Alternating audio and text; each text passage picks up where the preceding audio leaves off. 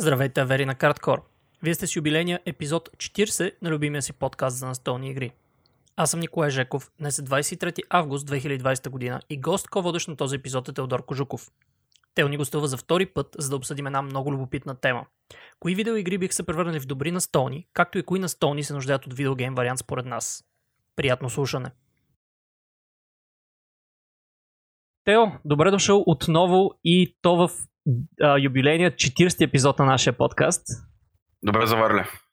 А, аз искам да започна този епизод с един въпрос, който само преди малко, когато записвахме а, епизоди с китайца, му зададох и на него. А именно, може да ми кажеш малко повече за игрите, които си играл наскоро и те питам този въпрос по-скоро за нашата вери, защото аз много добре знам какво си играл наскоро. Наскоро бяхме събрали в една къща в Родопите с единствената цел да, да играем игри заедно. И там пробвах няколко неща. Пробвах First Contact, игра в която извънземни хора се опитват да си комуникират на извънземен език. Пробвах да играя Вилана с, с 6 човека, което беше яко, но отне доста повече време, отколкото тази игра заслужава. Пробвах Five Tribes с всички експанжи, които притежавам за нея, което беше amazing. И а, не пробвах матч с Никола, защото съм смотан. И играхме Турум на Бум, което беше интересно преживяване. Като за игра с нали, тайни роли, която е по-различно от останали, защото очаква от хората да си говорят и да си показват неща. Да, и някакви 15 човека едновременно да играят, съответно. А, трябва да има доста прости правила, за да се случи това нещо. Даже, даже мисля, че ние се хвърлихме малко по-дълбокото, отколкото беше нужно от първия път а, на Турум се на Бум. И изпускаш обаче нещо много важно, което силно се надях да го кажеш и съм много разочарован от тебе, че не се сети за това, а именно малкият TI4 или Тичо. Мал... да, точно така.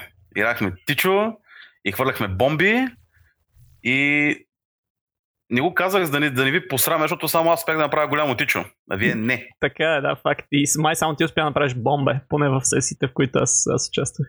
Аз успях да направя бомбе върху бомбе. О, най-с по-нататък, по-нататък сте успели. А, да, а, а, събирането, събирането, което направихме, всъщност беше, поне по моем мнение, доста, доста успешно, особено като за първи път. А, а, имахме някакви такива а, проблеми с организацията, но, но като цяло беше, цяло беше доста яко, успяхме да играем бая неща и със сигурност ще го направим пак. Аз тук искам да, да кажа, че причината да успеем да съберем беше защото а, за около две седмици в един чат с 17 човека всички казаха хайде. Да. Това не ви казал, че като организатори нали, с теб сме направили някаква много голяма работа, просто хората веднага казаха добре, правим го. Да, и има нещо много важно в контекста на нашия подкаст, че а, третия член, така да се каже, на подкаста беше слабак и не дойде. И сега трябва да го порицаем обществено. Абсолютно Точно. задължително, да, за да може да дойде следващия път. Точно така. И трябва да го накараме той да организира следващ, последващ евент, който да е по същия модел и да оставим работа на него. И това веднага и двамата знаем, че няма да стане, защото така няма да се получи никога. Uh, евент, но да, как, uh, как ти да е, uh, успяхме да играме доста, доста неща наистина на, на това събитие и със сигурност, със сигурност ще повторим. Uh, аз лично доста се, uh, доста се скефих, защото бяхме в приятна обстановка, с готини хора а, някакви неща, които нямаше да играем а, иначе със сигурност. А, не успяхме да играем много големи неща, което сигурно ще правим следващия път. А, но, но да, то такъв е характер на тия събития, в които много хора играят и се смесват различни вкусове. Все пак пробвахме между другото една много, много интересен български прототип, не знам дали можем да, да говорим за него, защото все още не е обявен никъде, но беше така доста, доста социален, бих казал мисля, че в момента, в който бъде обявен, ще се появим и зад някоя врата, нали, ще, веднага ще почнем да говорим за него. Беше, а, беше нещо специално. Да, да, да. Със сигурност, със сигурност беше, беше много, много интересно. А, ние имаме една тема за този епизод, която на практика си зададахме почти случайно в uh, минали епизод, в който Тео беше за първи път наш, наш гост-водещ. А, но преди да пристъпим към нея, аз искам да ви накарам, вас, нашите вери, които ни слушате в момента, да ни задавате колко се може повече въпроси, защото искаме да си водим някакъв диалог под формата на тези въпроси а, с вас. Ако вие ни зададете въпроси и ние ще почнем да ви, да ви задаваме въпроси и ще стане много яко. А, така че ако ни, гледат, ако ни слушате по-скоро, особено в YouTube, там може да пишете разни работи в коментарите, така че дръснете някакъв въпрос, който искате да ви отговорим. И ние в следващия епизод ще, със сигурност ще го направим. А, като може да и си изберете и към кого да го отправите. Нали? Съответно, ако искате някакъв по, а, по-спешъл дизайнерски а, въпрос да зададете към Тео, със сигурност той ще има по-добър инсайт за него. А, отделно от това, между другото, за тримата заедно с а, Тео и Китаец решихме да направим в един от следващите епизоди, не е задължително да е, да е стрикно следващия, но решихме да направим един малко по-различен и специален епизод, който такъв какъвто не сме правили никога, а именно ще говорим за своите топ десетки, т.е. Нали, най-любимите ни игри ever, а, под формата на едни, така, подобно на едни известни други ревюери зад, зад океана. А, и като цяло аз, аз лично доста се вълнувам, защото а, с китайци това не сме го правили заедно, мисля, че от две години. Аз с Тео не съм го правил никога и макар да знам неговия топ едно, ще ми е интересно да видя всичко, всичко останало. Значи аз, но, аз се вълнувам да участвам на това. Даже ще, ще е супер нали, да, да си е следващия епизод, докато ние свежа в главата и всички го мислим. И това е упражнение, честно казвам, ме накара да замисля колко вкуса ми се е променил в последните години. Защото съм, и аз съм гледал на видеята на същите пичи от океана и те го правят, те го правят мечи всяка година. Да. И тогава и аз съм, нали, съм си играл тази игра, която, о, аз си направя топ десятка, ще я сравня с техните, ще видите какво мисля, че видя аз какво мисля. Но да, като седнах да, да си запиша списъка, изненадах малко себе си с изборите си. И сега ще път ще говорим. Аз точно, точно това ще я те питам дали си правил. Ти сам ми отговори на въпроса дали си правил до сега топ 10 Аз а, мисля, че това е четвъртата година, в която ще правя топ 100 вече. А, и, нали, истината е, че топ 10 е най-трудната част от топ 100. В смисъл, като тръгнеш да правиш там 100 до 91 и така нататък, по-низките места, първо, че не е толкова важно кое точно къде е. В смисъл, има много игри, които просто биха могли да бъдат през едно-две места. А, и второ, нали, там изборът ти не е толкова драматичен. Нали. Разликата между първо и второ място нали, понякога, понякога е доста по-важна в топ 10 така че определено ще е интересно. Аз също много, много искам да видим как ще се случи. Ще го направим а, без предварителна подготовка. Няма сме си говорили предварително кой какво ще избере и даже си мислиме да, да направим малък, м- малка игричка с залози on the site. да залагаме а, за това дали ще познаем съответно позициите на, на останалите, да видим колко добре си познаваме вкусовете, което ще бъде аз предполагам, че ще е дизастър в голяма част от, а, голяма част от случаите, но при всички положения ще бъде фън. А, пред, предлагам ти да минаваме към а, един нов сегмент, който за първи път правим с тебе. Хайде. Предишния път с китайца направихме за първи път Kickstarter на епизода който ще продължим с Тел само след малко, но сега имаме още един нов сегмент, който hopefully ще стане част от всички следващи или поне повечето от следващите епизоди, а именно това е новина на епизода. Идеята на, на, на този сегмент е, че всеки от нас ще сподели за една новина от индустрията, която му е станала интересна, ще каже защо му е била интересна. Uh, в никакъв случай, пак казвам, както и с Kickstarter на, на епизода, не търсим да сме първи и да ви кажем нещо нечувано и така нататък. По-скоро искаме да си кажем нашето мнение, защото нашия формат така е направен, че този епизод след записването може да се излучи след 2 или 3 седмици, така че никога няма сме първи. И ако искаш, Тео, може да кажеш каква новина ти хареса на теб от последно време. Така. Нещо, което прочетох, което датирано от 13 август, е новина за картгейма, за който вие си направихте едно малко токсично комьюнити а именно A6 Rise of Phoenix Born. И това е малко дословно от но първият първия факт е, нали, през февруари 2020 Playhead се отцепват от Asmodee. Те в момента се чуди какво да правиш, защото му дам знак, че искам да се включа. И това е защото това е и моята новина, която, която избрах за този епизод. Продължайте, ще обсъдим за двамата заедно просто. Страхотно. Да. Но така, през 2020 Playhead се отцепват от Asmodee което им е струвало някакви пари. И са, имало е, нали, някои IP-та са останали през модел, някои Playhead си ги взели и ще ги преиздават. И новината казва, че Ashes ще се върне на този свят, яко релъркната, смисъл с много промени по всички там базови сетове. Първото нещо, което ще пуснат е Upgrade Kit, с което буквално да, да минеш от стари си сет, който си колекционирал към, към едно новия картен, който са направили с много промени по картите. И това звучи яко, защото аз е един много, много различен карт гейм от всичко останало, което съм виждал, с, с малко ранни отзарчета и с това, че може да си избереш началната ръка и какво не. И после стигаш до долу и разбираш, че началото ще е US, че е в щатите. И аз лично много се надявам да има успех в щатите, за да могат да си кажат, окей, аре носим го и в Европа и по целия свят. И да съществува, нали, в нормалните държави като нашите. Също така, да. Да, ами аз сега ще дам контекст на много от нещата, които ти каза. Общо взето, basically, това е новината. Да, Pledhead се, се откупиха от Asmodee под формата на това, че Colby Duck, предишния собственик на Pledhead Games, просто каза, гайс, вие така или иначе продавате Dead of Winter само от нашото портфолио и някакви други 2-3 игри, що не си ги оставите при вас, ще ги ребрандирате там под формата на Z-Man или FFG Mai. Още не се знае къде ще отидат. И да, ние си вземем останалото от Pledhead, което е освен Ashes, нали, Summoner Wars, която е също една доста яка игра вече тотално позабравена според мен. Uh, и няколко, няколко други игри. Uh, не, не, не се знае още колко му е струвало на Колби това нещо, ама е доста доволен поне първите интервюта, които даде. Uh, та, една от първите стъпки е възраждането на Ashes под формата на Ashes Reborn, така ще се нарича този, това движение от, а, а, от Pledhead. И а, много интересно нещо е, че всъщност Ashes Reborn се прави с краудфандинг и то не стандартния краудфандинг под формата на Kickstarter или нещо от сорта, а Pledhead, Get, Pledhead Games влизат в партньорство с а, Team Covenant, което може би за някои от нашите вери говори нещо, особено ако са търсили различни видеа за картови игри в интернет, в YouTube по-точно. Това са ни пичове, които имат магазин в Оклахома, мисля, че или Tulsa, Оклахома, да, нещо такова, а, които имат магазин за карт геймс. Те просто се кефат на всякакви карт геймс, които не са Magic основно, така, така тръгнаха да се рекламират. А, играят всичките игри на FFG, съответно играят Ashes и така нататък, а, правят си някакви комьюнитита и на практика голяма част от тях, тях са сравнително успешни, защото те си ги пушват много здраво.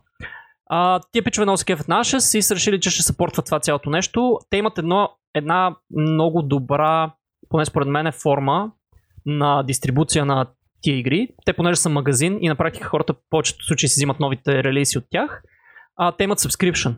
Тоест, а, записваш се за subscription, даваш си мейла и адреса и така нататък, даваш си а, данните за кредитната карта и всеки път, когато има ново нещо, те директно те чарджват и ти го пращат до вратата. Което е супер като услуга принципно, а, но работи естествено само в US. Тоест, записвам се аз към, към тия пичове, давам си ни пари всеки месец и нови карт геймове идват при мене редовно. Да, това, което си си харесал от техния subscription сервис, просто идва на вратата всеки път на адреса, който си посочил. Което е с free shipping, мисля, в, в US, което е супер, защото на практика нито трябва да следиш нищо, даже, даже това мога да ти е бонус, ако ти се занимава нали, да гледаш кое кога излиза. Просто в един момент идва някакъв UPS гайд и ти казва, вземи малко Ashes. А, та идеята на това нещо с краудфандинга беше, че те трябваше да съберат хиляда души, които се записват за това нещо в рамките на някакво време и те ги събраха за 3 дена. Естествено, проблема остава това, което каза Тео, е, че за сега е US only. В смисъл, ние можем да, събс, да сабскрайбнем, аз даже го пробвах. Апгрейд кита, който струваше примерно нещо от рода на, да я знам, 40 долара или 30 долара, беше с още толкова с доставка на парче. Uh, което плюс митница и неща някакси няма как да сработи в извън US. Uh, така че чакаме, както каза Тео, да видим дали това нещо ще дойде в Европа. Иначе, конкретно по самото съдържание, 350 карти от старите са ревъркнати, и а, новите релиси на Ashes ще включват реворкнатите карти. Тоест, ако някой сега да влиза в играта, просто може да изчакат новите червени кутии. Тя преди излизаше в бели, бели mm-hmm. опаковки, сега е с червени опаковки и всичко в червените опаковки е totally reworked и всичко е файн. А, аз също много се вълнувам за това нещо. А, както, както казах и като прекъснах те в началото, нали, много се кефа, че двамата сме избрали тази новина, защото това си е доста, доста big news за едно много малко комьюнити в България но като цяло мисля, че има, има доста фенове играта по света. Аз докато менажирах това малко комьюнити в България, се запознах с поляци, германци и квили на други хора в Европа, които се занимаваха също нещо. И си споделяхме там всичките трабълс, които имахме с Asmodee Bullshit. Съответно, това, че в ръцете на Pledhead е супер и така. Мега яка новина, поне за мен. Да, нещо, което убеждават нали, от там записките на пичовете, които са последните, е, че Pledhead се държат ние сме, нали, Playhead го девелопва, Isaac Vega си е в цялото нещо, Буде там World Building Art Direction и абе, същите хора са и просто искат да направят играта пак да е, да, да е още по-яка. Така, само, че... само едно нещо не е вярно в това, че Isaac Vega не е в цялото нещо. За жалост. А, той е разработил, доколкото знам, експанжена, който ще излезе. В смисъл, разработвал е апгрейд пака и първият експанжен, който ще излезе веднага след него, е участвал в него, но той се отказва. В смисъл, това е нещо, което е не знам дали е лоша новина за феновете, защото а, основният плейтестър и основният комьюнити менеджер наш с Ник Конли, мисля, че се казваше Пича, поема mm-hmm. нещата в а, своя ръце и той ще, и той ще действа от тук нататък. А, но а, да кажем, че аз съм, аз съм окей okay с това, просто защото ще има A6, нали, смисъл. На всяка цена не, не мисля, че Vega е толкова важна част от играта, защото тя вече има достатъчно добра форма и тия нещата, които те спомена като уникалните неща, като зарчетата и стартовата ръка и така нататък те са си сетнати вече от тук нататък е по-скоро въпрос на контент. А и голяма част от новия контент, между другото, който предстои да излезе, е community driven. Много хора са участвали в него. Аз а, си спомням, че имаше един проект, който, който беше да се възобновяваше с от играчите. И те са участвали в плейтестинга и така нататък. Така че, така че съм, съм окей okay с това. И, е, и така да. Ами, Тео, ако искаш да минем към следващия сегмент, който въобще не е нов вече, вече си е стар сегмент, а, който се казва Kickstarter на епизода и ти да ни кажеш твой Kickstarter, а аз да ти кажа дали е същия като моя. Значи, това би било чудо, защото нали, велико му е мислят еднакво и всичко. Моят Kickstarter е такъв, който в момента на записване му остават 5 дни, така че в момента, в който епизод излезе, най-вероятно ще, ще е минал, но има лейт пледжове неща. Моят Kickstarter е за една игра, която се казва Endangered New Species, което не е точно нова игра, е по-скоро експанжен на играта Endangered, която се е появила малко преди този Kickstarter. Идеята е следната. Endangered е излязла, която е една, една кооперативна игра за спасяване на животни от изчезване и в основната игра може да спасяваш тигри или видри. Играта е излязла и пичове в Kickstarter си казват, не очакваме такъв интерес, не, знам, не разбрахме какво стана, ускоряваме, ускоряваме произвеждането на този експанжен, пускаме Kickstarter с още много контент, защото вие го искате. И аз го видях този Kickstarter, много ме хареса темата за това, че може да спасяваш животно от, изчезване. И това, че е направена малко модулно. Тоест, сценария за спасяване на тигри, примерно, се от това за спасяване на видри по нали, животните и малко и мапа и някакви евенти, които влизат. Останалото си е система. Като повечето кооперативни игри, които познаваме, даже точно стил пандемик. Всеки играч си има някаква роля, която се е негова и той му прави някакви различни неща. И другото, което ми хареса, може би най-уникалното, е начинът по който печелиш. За да спасиш един животни от изчезване, ти трябва да убедиш достатъчно посланници на различни държави да те фънднат, за да могат нали, да, да дадат ни пари и да спасите животните от, от, нали, от смърт. Това значи, че имаш нали, такъв модулен брой а, посланици, всяка с различно условие, но тематично просто трябва да отидеш при мексиканския посланник и той първо иска пари, или трябва да отидеш при китайския посланник, който иска личните ти данни и трябва да убедиш хикс от тях, за да спечелиш. И това цялото нещо е много интересно. И аз се развълнувах.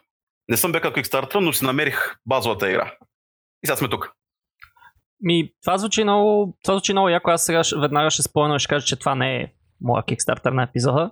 Ще, ще да е прекалено, прекалено добро съвпадение. А, на мен ми е направено едно нещо впечатление. Аз, аз го мярнах Kickstarter, но не съм, не съм обърнал толкова, много толкова голямо внимание като тебе. А, направи впечатление, че ти каза, че заради големия успех са ръчнали ня- някаква част от нещата, което леко така ми е един мъничък ред флаг, когато става въпрос за създаване на каквото и да е съдържание, че а, може да има някакви проблеми, евентуално, ако тия неща не са били направени, не са били готови вече или не са били в някакъв доста сериозен дълбок девелопмент. А, но да се надяваме, че нали, в случая няма да, е, няма да е така и пичовете си направили много добре сметката какво, какво трябва да се случи.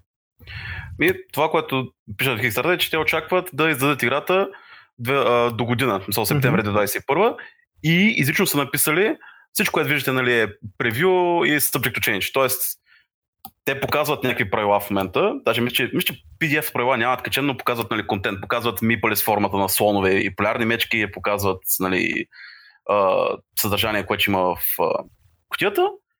Но са си казали, още го правим, не сме го измислили вече. Да. И има една година за девелопмент, което се надявам не им стигне.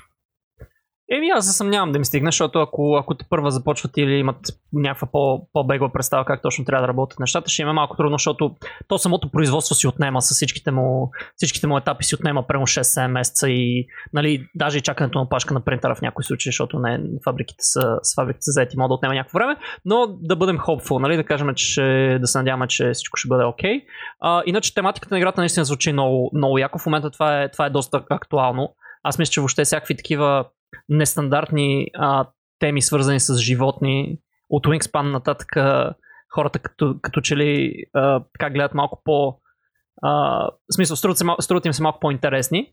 А, явно има доста широка аудитория за това. А това е тематика, която нали, има и зад себе си да кажем, необразователен, обаче поне някакъв такъв елемент, който кара хората да говорят за нещо, което всъщност са истински проблеми, е важно. Нали? Mm-hmm. Дори под формата на, на игра, което не е толкова традиционен начин да се, да се повдига тази тема. Така че това, това също е доста голям плюс. Изглежда интересно. Аз със сигурност ще го чекна. Линкове ще оставим в описанието на епизода. Един малък детайл, който да. също ме дръпна към играта, е, че ролите са като хора от, от живота, които не са, може би са борят за това. Имаш а, такъв а, юрист, който се занимава с а, нали, право по нарушаване на околна среда. Имаш TV водещ, който аз го наричам Bear Grylls, който нали, там ходи и снима животните. Не, по-скоро Стив Вървен, значи трябва да е това. Да. И абе, цялото нещо е направено като, като истинско. Мисля, mm-hmm. че ме темата ме и мърства. Да, и а, с, с, с тия референции просто страйкват реалността по някакъв начин, което е лично за мен е примерно, ако направим паралела с пандемик, чисто, чисто като друга сериозна тематика, а, то тип игри, според мен, колкото по-близо до реалността са и колкото някакви такива референции, референции имат към а, истински събития и личности, толкова е по-лесно на хора, които не играят игри да се, да се включат, защото нали, като седнеш някакъв човек и му кажеш, аре, сега ще бъдем космонавти или извънземни или нали, елфи или нещо от сорта, на хората е малко по-трудно да се, да се определят да кажем не на хората, но по-скоро на масовия потребител, е малко по-трудно да се определи като някакъв адвенчър, отколкото ако му кажеш, нали, а, ти си а, ти си TV водещ а, и му дадеш референцията, той може да, да се изкефи много повече. Точно така. Да. Ники, кажи за твоя Kickstarter. Моя Kickstarter е един Kickstarter, който а, така много ми хареса всичко в него, освен един елемент. И сега ще разберете кой. А, Kickstarter е на Queen Games и в момента, в който записваме този епизод, му остава някакво време, не мога да проверя в момента, защото компютър ми е зает с това да записва, но а, той се казва Stefan Feld City Collection. И на практика не е за нови игри, а е за ремейк на една доста голяма серия от игри на Стефан Фелд, които Queen Games, а и някои други издателства са издавали преди. А, като идеята е те да бъдат произдадени в а, нови кутии с а, всичките им експанжени или с повечето експанжени в някои случаи. А, да бъдат много по-достъпни, защото голяма част от тях вече са out of print и съответно да имат и deluxe версии, които са с а, нали, метални монети, а, принтирани мипали и така нататък. А, като няма да се фокусирам конкретно върху отделните заглавия, защото всяка от, игри, всяка от игри е различна игра на практика, но хората, които знаят името Стефан Фелд, знаят, че колкото са различни, толкова и Стефан Фелд винаги ви продава едно и също нещо. А то е Point Salad и не става въпрос за играта Point Salad. А, Та, та съответно, а, те са доста любопитни, защото аз а, преди съм ги, съм ги търсил тия игри и съм се интересувал от тях. Те са, да кажем, Family плюс Евро стил игри, т.е. Нали, нещо от максимум до 2 часа игра, която може да се играе с а, не толкова опитни, а, опитни а, геймери. И идеята е, че в а, този първи Kickstarter излизат първите две игри, а, които са предишно, предишната Брюш, която сега ще се казва Хамбург, и предишното Макао, която сега ще се казва Амстердам тематиката, нали, както а, си личи от заглавието е, понеже се казва City Collection, това ще бъдат различни градове, а, в които се случват разни работи, свързани с историята на този град. Или в някои случаи даже не толкова с историята на този град, защото игрите с някои от тях са сравнително абстрактни. Примерно Макао ще бъде интересно как точно се превръща в Амстердам. А, следващите две игри, които а, ще бъдат от тази серия, всъщност исках да кажа, че плана на Queen Games е да направят общо 8 игри и то за сега имат план за 8 игри, най-вероятно ще го експандват и с нови игри на Фелд. Тоест, ако това нещо е успешно, той ще почне да, да мисли разни други интересни неща, които могат да направи с градове. И тази колекция да стане още по-голяма. А следващите две игри са Нью Йорк, Нью Йорк и Маракеш.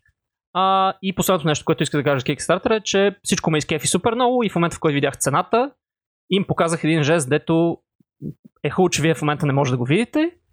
а, докато слушате този епизод, защото а, обикновените версии на, на, на всяка от тези игри са 69 долара, а Deluxe версиите са 99 долара. И това, което супер много ме бъгва е, че става въпрос за сравнително леки Family или Family Plus игри, нали? Такива, които не съм сигурен, че някой нормален човек би дал за тях 70 долара. Предвид, че примерно Кесъл в Бъргани, което е може би най-великата игра на Стефан Фелд, е 80 ля. аз този Kickstarter го видях, докато си правих свипа за нови неща. И те не се изглежда като много напудрени, чарени версии на това, което Стефан Фелд нали, прави, точка салата, където всичко, което правиш, ти кихва някакви точки.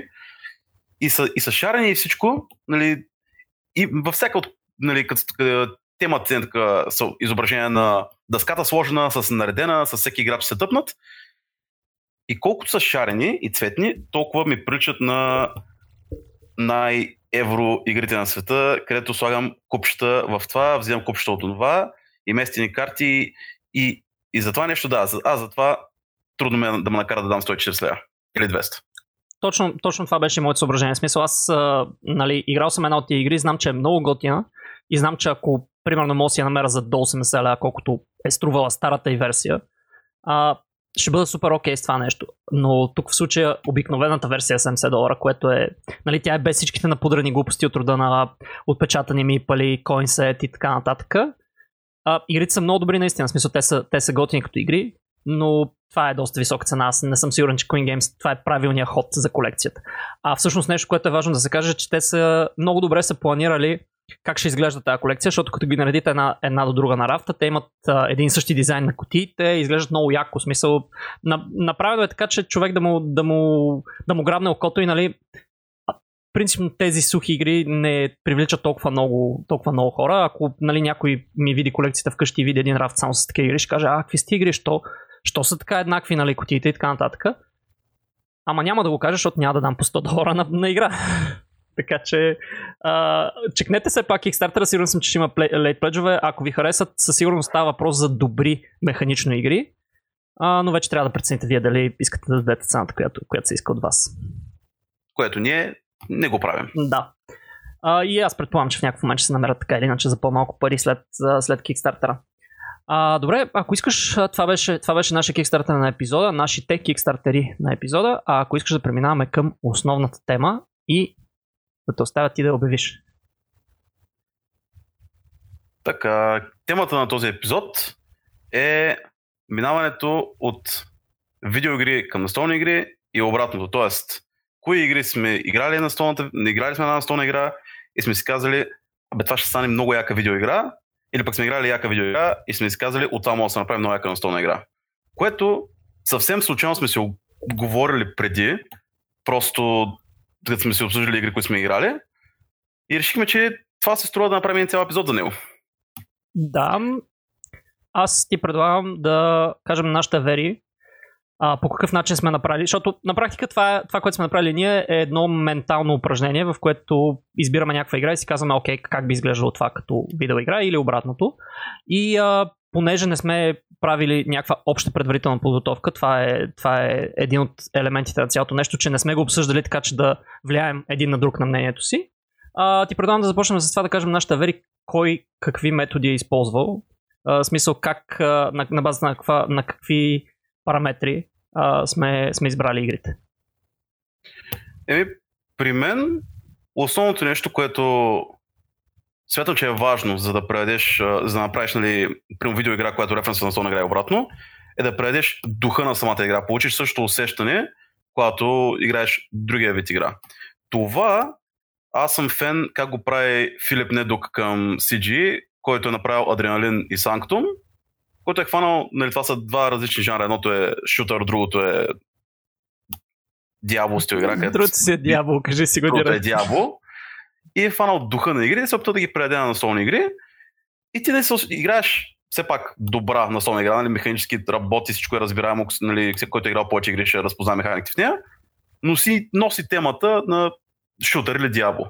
И смятам, че това е важното нещо, защото има директни портове, има директни нали, дигитални адаптации на настолни игри, които си излизат в Steam, вече, вече станат редовно. Има си там цял публичен разум, те Digital, които бълват дигитални портове, някои успешни, някои не.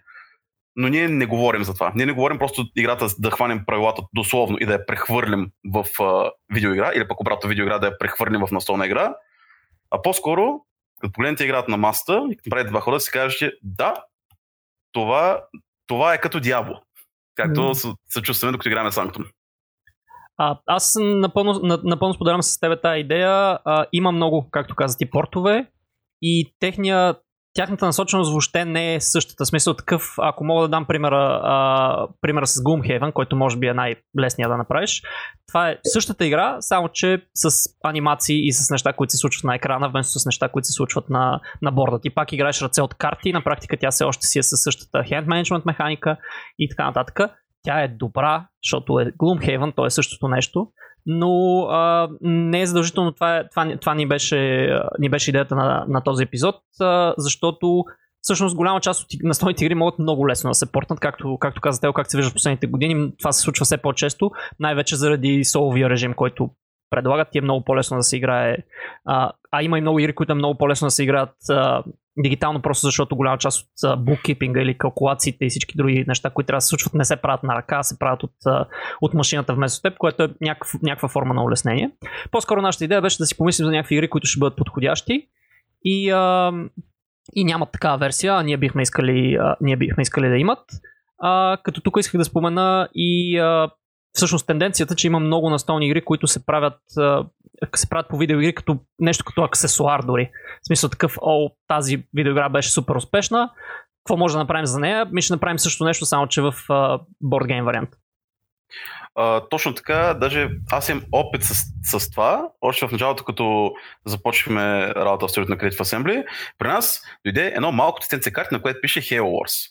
Halo Wars беше една игра, която там нещо като втория екип в Англия създадоха и тя си е RTS с нали, IP-то на Halo и при нас дойде една малка картова игра, която прилича на война и мир.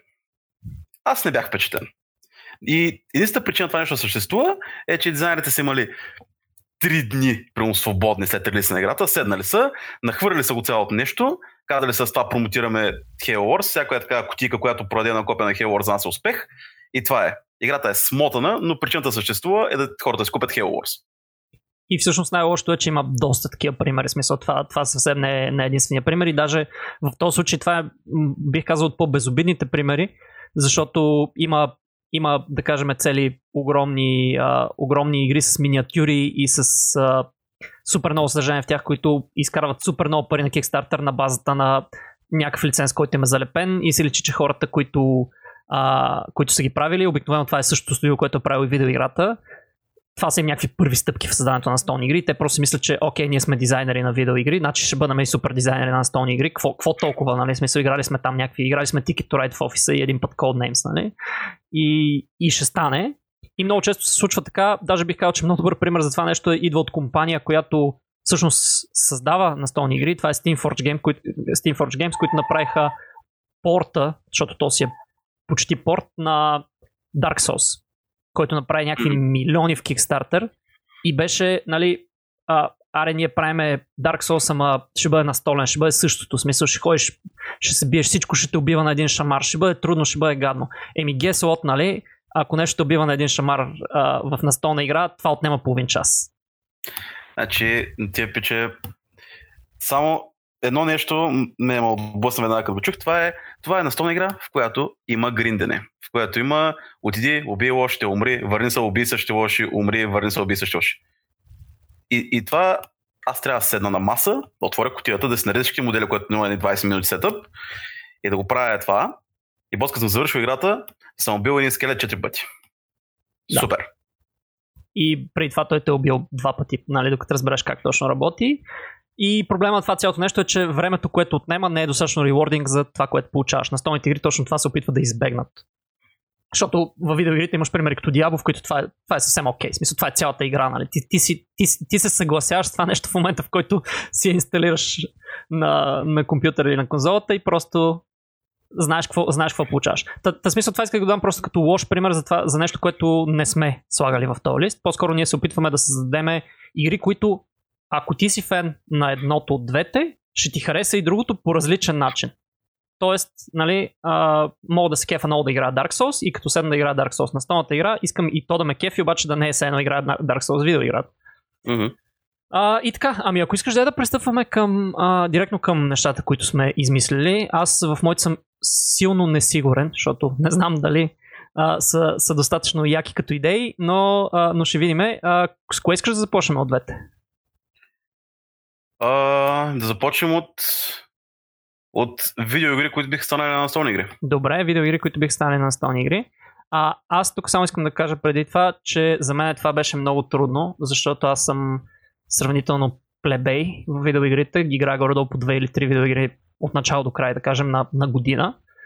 А, така че тук ще видим, може би, някои малко по-стари заглавия. И другото, което, което научих докато правих това нещо е, че а, този тип конвертиране от видео към настолна игра работи много по-трудно, защото има много настолни игри, които са базирани loosely based на нещо, което е било видеоигра преди това. И съответно връщането обратно става просто повторение на нещо, което съществува. И едно много голямо разочарование, че първото нещо, за което сетих беше Frostpunk на поляците от 11 bit и тази игра вече се прави.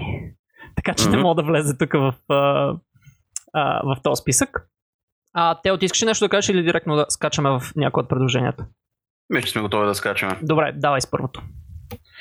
Значи, първото ми приложение е за... Е, той е цял жанр от игра. Честно казано, сетих се от игрите, които сме играли наскоро, когато на, в къща играхме Flam Rouge, нали, състезателна игра с mm-hmm. велосипедисти, оттам замислих, че състезателните игри, нали, те, които са базирани на, на някакво каране на коли или на колелета за, с цел да финиширам първи, повечето са много базирани на, на реалния живот. Преди време имаше Формула D, която аз я имах и после я продадох, която беше едно такова luck версия на, на каране на състезателни коли от Формула 1. Имаме Флам Руш, която е, има, има повече, нали, решаваш кога да натиснеш напред, кога да забавиш. Нито една такава игра не съм видял, която да се отдаде на фантастичното в, в състезанието. И това, което аз мисля, е, че една игра от тип на Mario Kart, т.е. състезателна игра с асиметрични а, коли и оръжия, които събереш в пътя, може да е велико. Сега, направих си един, бър, един бърз сърч. От 2013 в Япония е излязло нещо, което се казва Mario Kart 7 Super и още някакви други думи, което изглежда като това, което казахме по-рано. Изглежда като една котия, която точно хванали са лево дизайна на една карта от Mario Kart, плеснали се на 2D Направили са дословни моделчета на Марио и компания с колички и даже кутийките, които събираш за същите и се е продавал в Япония за около 200 бройки или нещо такова. И не е видял повече свят. И аз смятам, че една състезателна игра, където колите са много различни една от друга, което състезателните игри в момента не го правят, повечето състезателни игри те карат с една и съща кола нали, да, да, да задминеш другите, и с оръжия, е нещо, което този свят в момента няма и би било яко. Да, като го каза, аз веднага, веднага си помислих, че всъщност това е нещо, което ще бъде, ще бъде считано за мега уникално, защото и аз поне не се сещам. В смисъл, сещам се, може би, за Car Wars на Steve Jackson Games, което е полу настолна по RPG и по игра с миниатюри. В смисъл, той е доста голям микс. А, една по-стара игра, но тя е по-скоро не състезание, колкото битка с коли, нали? В смисъл, там идеята е да, размажеш другия с оръжие, а не толкова да спечелиш някакво състезание. Но, но да, в смисъл, състезателните игри в момента а, бих казал, че може би защото голяма част от тях са сравнително семейни, в смисъл по- по-леки като тежест, а, не залагат на някакви такива асиметрични елементи. И м- мисля, че една малко по-геймърска игра, която нали, имаш, имаш голяма доза асиметрия и супер много decision making в рамките на своя собствен да знам, аз веднага си представях като тесте от карти или нещо от сорта. Mm-hmm. А, но може да бъде да може да бъде много, много различни форми. Ще бъде, ще бъде всъщност доста интересно, защото рейсинг игрите, както казах, цяло повече са. В смисъл, аз не се сещам за рейсинг игра, която да е, да е стрикли хардкор и да има толкова много неща. А не знам и дали ти си го представяш. В смисъл, това беше моето първо, първо сигнална нали, реакция на това нещо, че ще бъде малко по-тежка като, като а, тежест на механиките. Задължително трябва да е по-тежка, защото в момента, в който има асиметрия, има нали, оръжия, неща, които първо ще имат някакъв вариант в тях, нали, ще има стандартно за Mario Kart е какво оръжие ще се падне, не е заочно, нали, че в настолна игра ще е така, може би ще е по-преди терминативно, ще е по ще е известно какво оръжие ще получиш. Със сигурно ще е по-геймърска и честно казвам, Mario Kart и този тип игри разчитам на това, че всичко е едно такова гуфи и забавно, че нали, караш си, караш количката, по едно време, опа, някой ме оцели нещо и стрелях се във въздуха, нищо, аз ще го, аз ще, нали, ще го настигна, ще го застрелям него. И тези двете неща малко се бият. Нали, тежката игра и то гуфи филинг малко се сблъскват едно с друго, но все още смятам, че това може да стане много яка игра. Да, точно, точно това ми хрумна и на мен, че в крайна сметка стигнеш до тематиката на цялото нещо, ако го сложиш в а, нали, традиционните за лиценза на иллюстрации, графики и така нататък, ще изглежда много по-кежуал и много по-лайт. А, така че не знам дали, дали това ще бъде най-подходящата тема. В случая обаче със сигурност като идея е доста, е доста валидно, защото наистина няма такова нещо. Добре, Ники, кажи ми ти за една видеоигра, която би станала добра на игра. Добре, моето първо нещо, което, до което стигнах, беше една игра, която играх съвсем наскоро а, и в която съм вкарал доста часове за, за времето, което ми остава за играене. А, и това е а, играта, която аз наскоро научих всъщност, че съществува тази игра. Тя се казва Monster Hunter и по-конкретно Monster Hunter World, което е, а, да кажем, последното, последния итерейшн, последната итерация mm-hmm. на това нещо.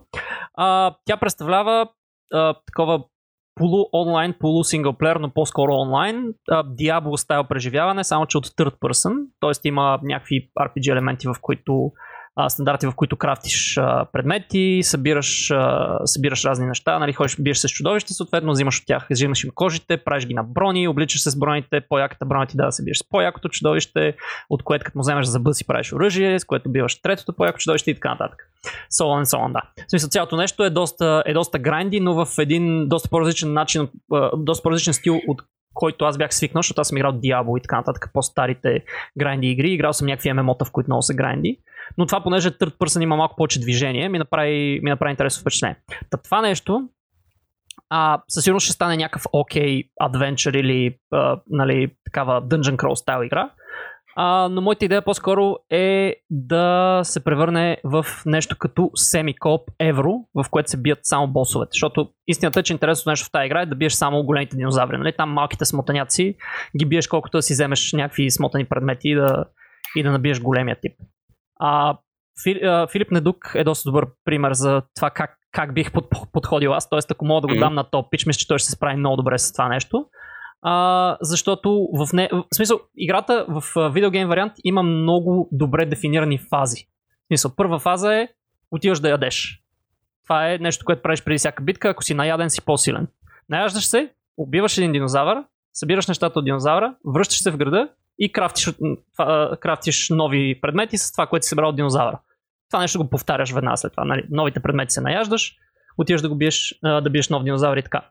А, това цялото нещо може да стане перфектно на фази в настолна игра. В смисъл такъв, окей, в първа фаза ние ще ядем. Окей, това може да, може да се скипне, примерно, но, но може също да се направи а, по интересен начин. А, другото нещо, което си мислех, че много ще подхожда на това нещо е играта да не е съвсем кооперативна. Настолните игри по-често са състезателни. И тук ще е по-интересно според мен да не бъде кооперативна, защото просто нали, да, убиеш, да убиеш някакъв бос е интересно само по себе си, но и да се състезаваш докато го правиш това цялото нещо е доста по, по-яко за настолна игра и точно, точно Филип Недук ни го показа това нещо с uh, Sanctum, което е той е Диабло, ама всъщност всеки играе за себе си. А, да мисля, че това ще стане, ще стане, а, ще стане доста подходящо, точно защото буквално те фазите сами се прехвърлят в някакъв бордгейм, а, в някакви бордгейм елементи. Ми, това, в момента, в който каза Monster Hunter, си представих точно същия формат на игра. Съвреме се, биеме боса, лутваме, крафтим се неща, аре към следващия бос и е така хикс пъти, така че нали, дължината на, на играта да не продължи твърде много. И накрая или има някаква форма на точкуване, или има там всеки скорва начин, по който е допринесъл в убиването на боса, например, който е отрязал главата, е, той е големият боец. Но да, съгласен съм, че това може да стане много яко. И IP-то е супер популярно. Мисъл, в момента, в който видя Kickstarter с Monster Hunter, мишката ми бавно ще отиде към плечовете. Аз не знаех, че е толкова популярно, честно казвам. Аз съвсем случайно попаднах на тази игра и още по-случайно ме зариби, защото а, просто буквално гледах няколко видеа и в същото време заедно с, а, заедно с брат ми си говорихме и той каза, че, че много се кефи и така. А, та, а, това, което между другото открих, докато правих точно това ентри в, а, в днешния, днешния лист, беше, че а, голяма част игри, аз го споменах и, преди малко, много по-лесно могат да се направят просто на, а, на Co-op Dungeon Crawler. И това се случва най-често. Затова идеята ми беше да не скачам на нали, safe way out, просто окей, okay, взимам IP-то и правим един Co-op Dungeon Crawler и всички са доволни. И не мисля, че всъщност в конкретния случай точно с това IP приляга толкова много. Струва мисля, че нали, някакъв такъв friendly competition под формата на, на състезателна игра ще бъде много по-подходящо. Да, IP-то е известно с основно с бос файтовете си. С да. грандоманията в това всички сме някакви малки хора и бием нещо огромно. Да. Добре, давай ти следващото предложение. Така, второто ми предложение е също залага на, на света, създаден от една видеоигра. И който ме познава, знае, че съм голям фен на поредицата Borderlands, в която света е, то е, мисля, е ултимативното постапокалиптично място, където всеки е сам за себе си и реално главните герои в него имат някаква... Те извървяват някакъв път, нали, такъв път на героя, в който всеки сам за себе си да изпълняват нещо, нещо добро за света. Но като света разчита, че всеки нали, ловец в него е сам за себе си и целта му е да направи на света. Сега, света е много як с персонажите, които има в себе си, но аз смятам, че главни, нали, играчите не трябва да са, не трябва да са главните игрои отбора, не трябва да са хората, които стрелят. Играчите трябва да са гиварите и които са едновременно нали, някои, от някои от quest гиварите са и корпорациите на този свят, които снабдяват нали, главни герои с оръжия. Смятам, че може да стане едно, една яка евростил игра, с доста тема в нея, където целта ти е да дадеш нужните задачи на, на главни игри, които се начат от хантари, и те да отидат да вземат стъфа, който им казваш, да ти го донесат и направиш всичките пари. Смятам, че света на тази игра е много подходящ за това. А, сигурно не си чувал за една игра на Renegade Games, която се казва Bargain Quest. Чувал съм за нея и смятам, че света на Borderlands много са подадени на този тип игра тя, тя не е толкова евро, колкото ти описваш твоята идея, затова не съм сигурен, нали, че тотално съвпадат двете неща. Тя е, има, има, има си някакви америтраж а, а, елементи в нея, но веднага, веднага за това си помислих първо, като, първо, като го каза. Аз много се кефа на то, тази форма на обръщане на представите за нещо познато.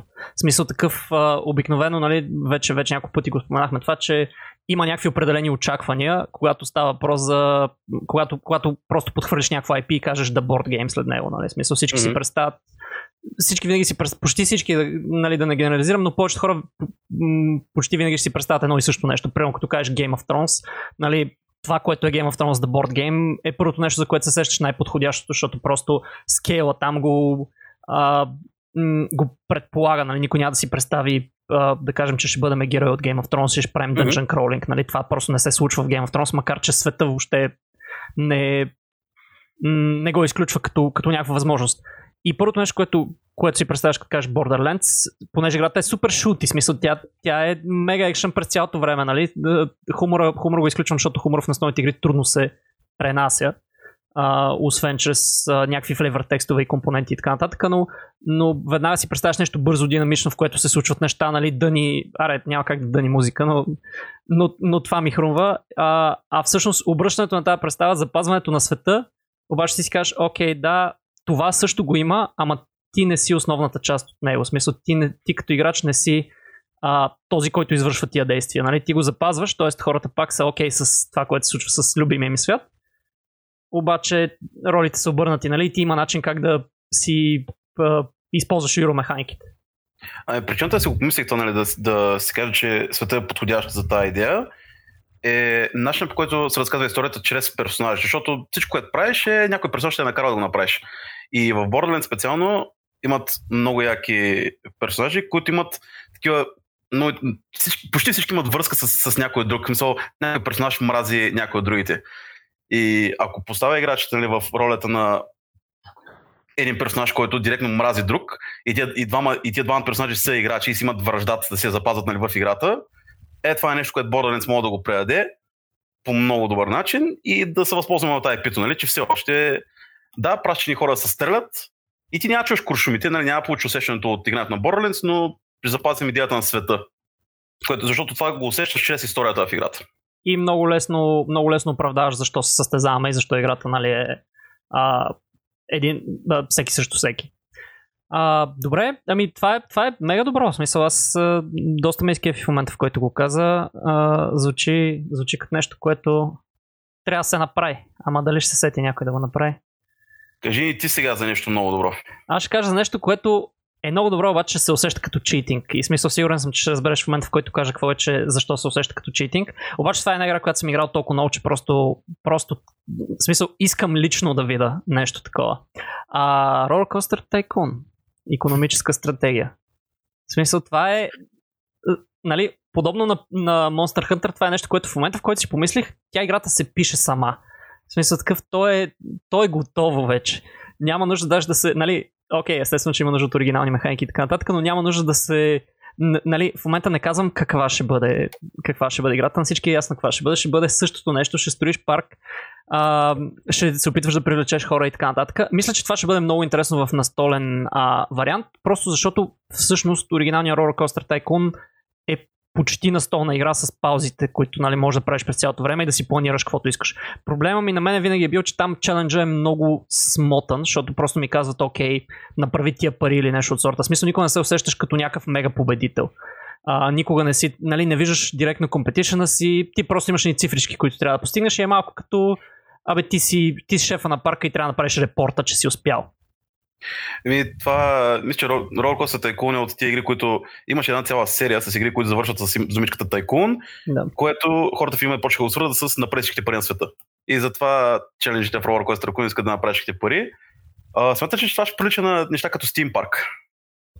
Не си го представям по този начин, защото Steam Park е много различно. В смисъл Steam Park взима тематиката нали, за а, увеселителен парк и я прави супер гуфи с роботите там, които искат да се спускат по парзалките и да, а, нали, дето не могат да чувстват щастие, ама искат да се забавляват anyway. Малко е, малко е депресиращо, ако се замислиш прекалено, прекалено дълбоко за нещата.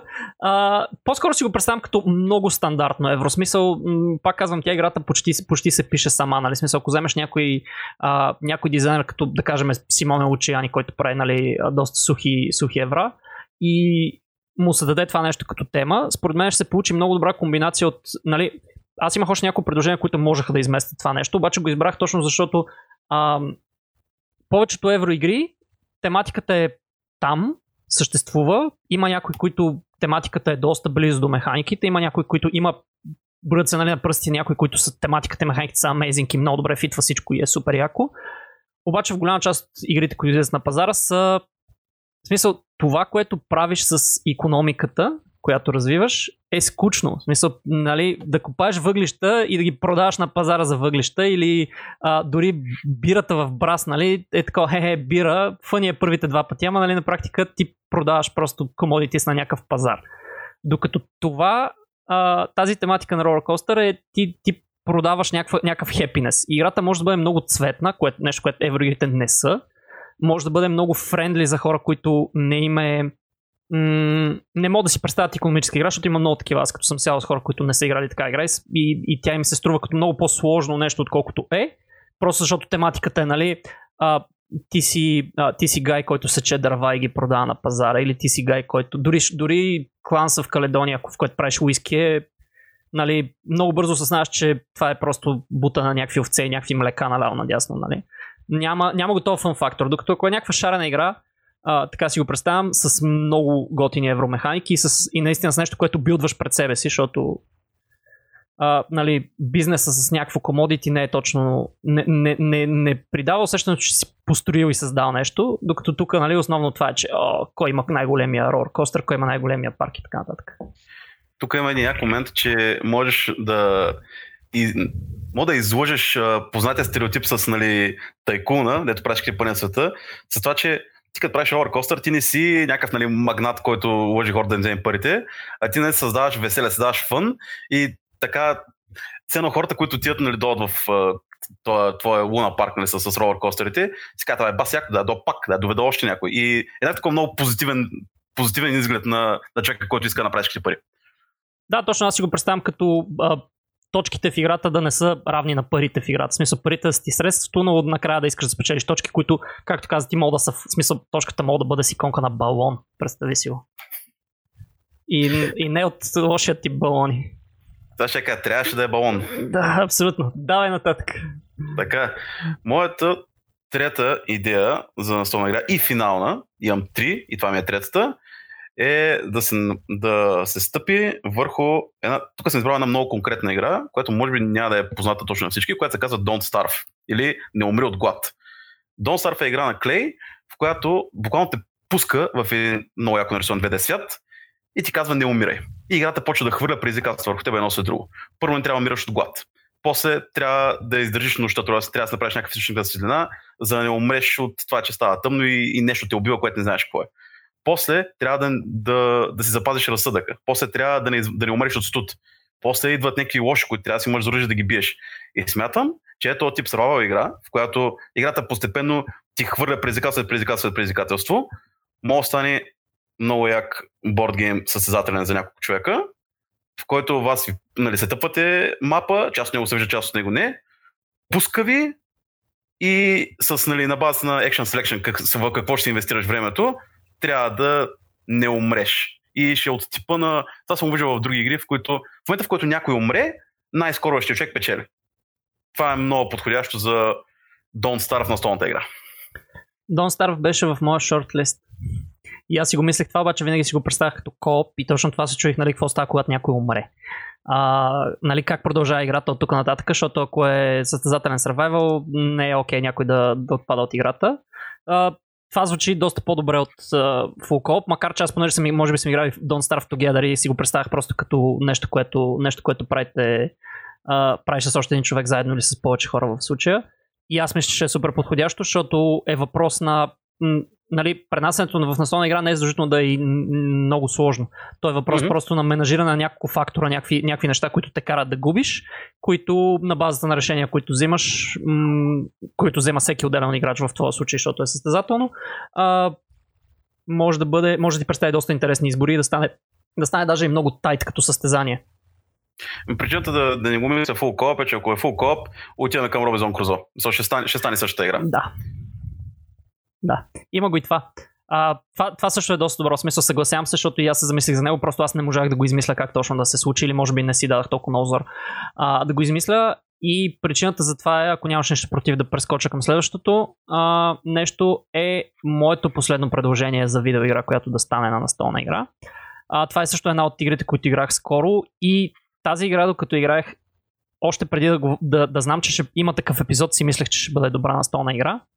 И това е една определена основна механика от Dead Stranding, а именно носенето на неща напред-назад.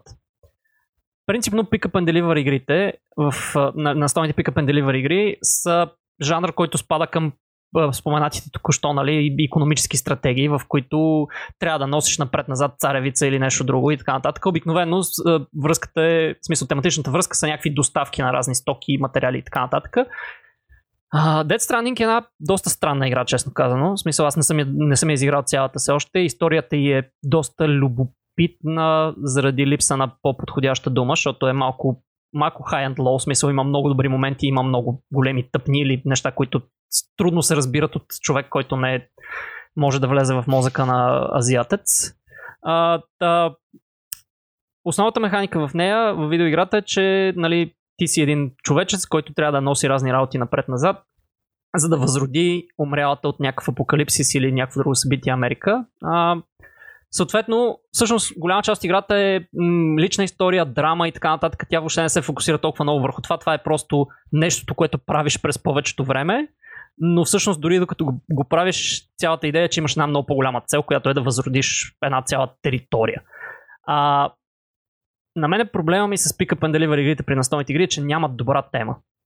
Тук темата е много специфична и много подходяща и мисля, че ако е в един такъв сетинг, това пак ще... Нали, аз м- доста си лечи, може би, че много харесвам евроигрите и това, което много ми липсва е да, да има наистина тематични и много добре направени евроигри. Пак казвам, поне за мен те се броят на пръсти.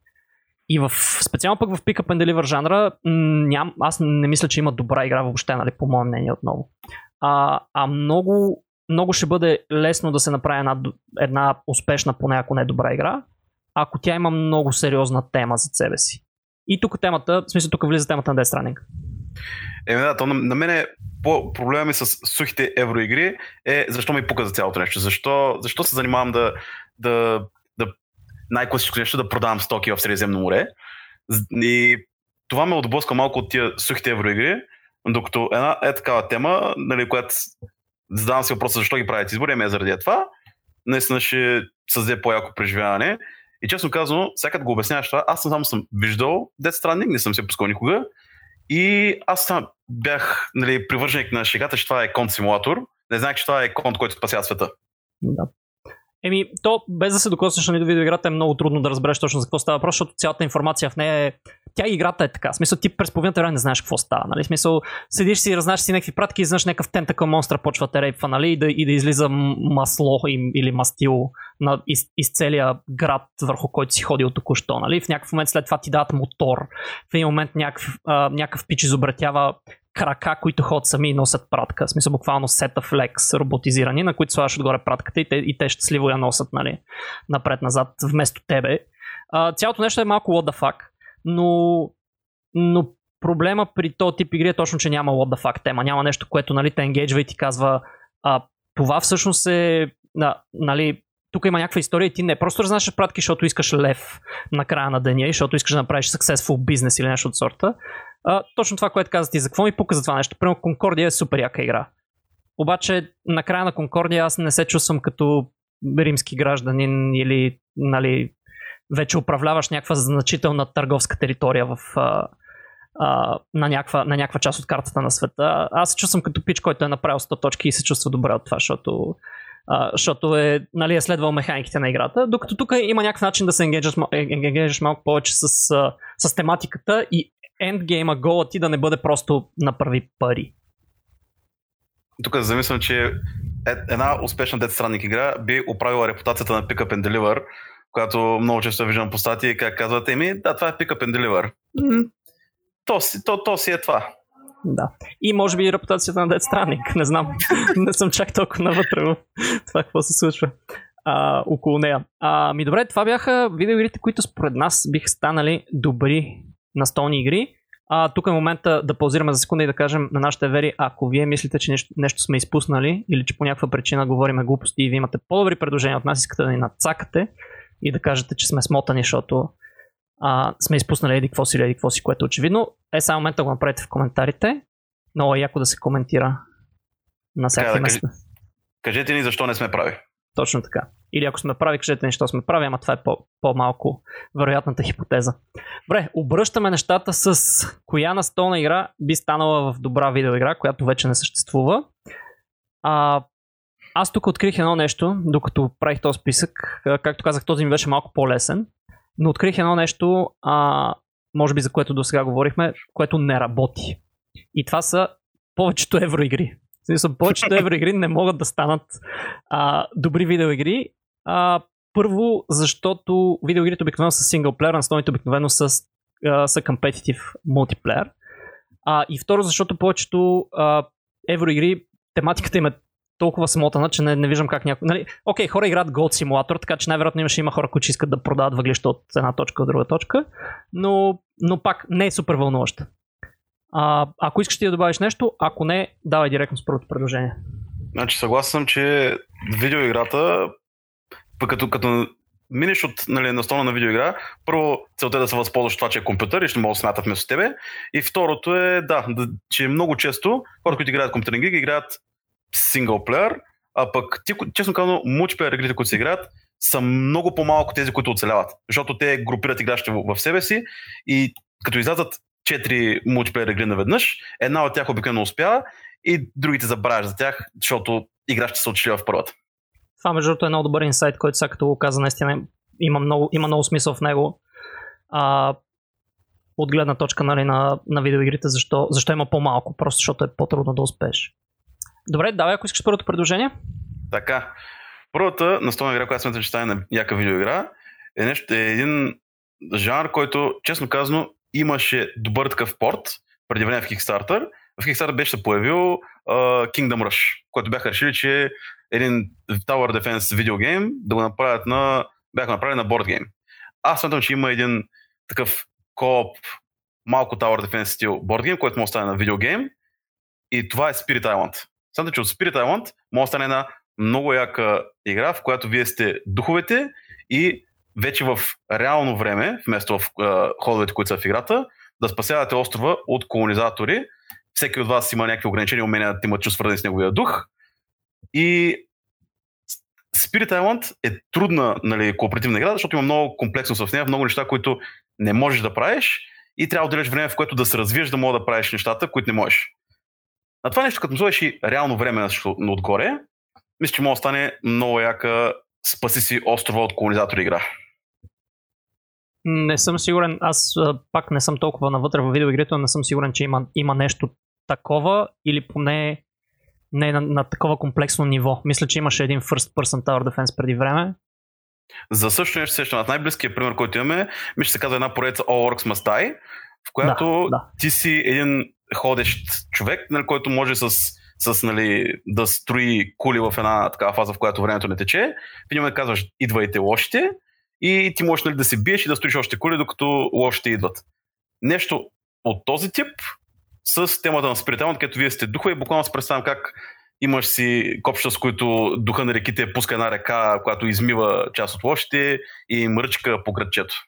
А, но доколкото разбирам, не си го представяш като а, стриктен Tower Defense, в който се строят кули и се правят пътечки, през които още да минават, а по-скоро като някакъв екшен геймплей, в който идват вълни и ти трябва да ги спреш с уменията, с които разполагаш, а не с някакви статични... Точно така. Да. И идеята е да винаги да има повече един дух, защото ти може да играеш соло, обаче тази идеята на сприталната е, че като играеш соло, тя играта ти препоръчва да играеш с два духа.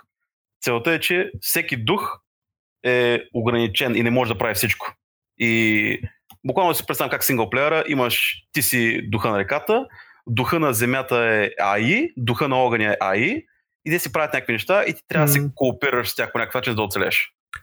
Това нещо на какво ми напомня? Звучи ми като някакъв много сериозно модифициран Left 4 Dead.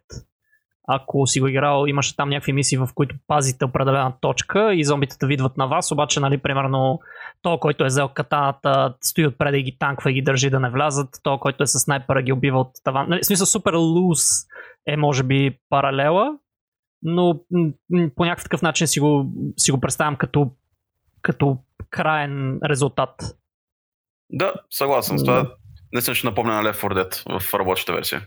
Съм, да, но, но със сигурност ще бъде нещо супер уникално тематично, защото нещо такова в, в, Games, нали ти ще ме поправиш ако греша, но чисто тематично не се експлорва това, това нещо.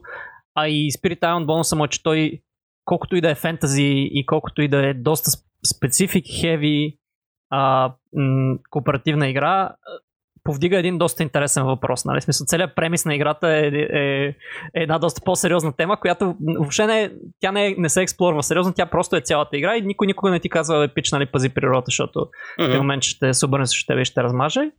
Обаче, обаче it's there, нали? Смисъл, което може да се хареса на някакви, на някакви хора в момента, просто заради имплайнатия а, така,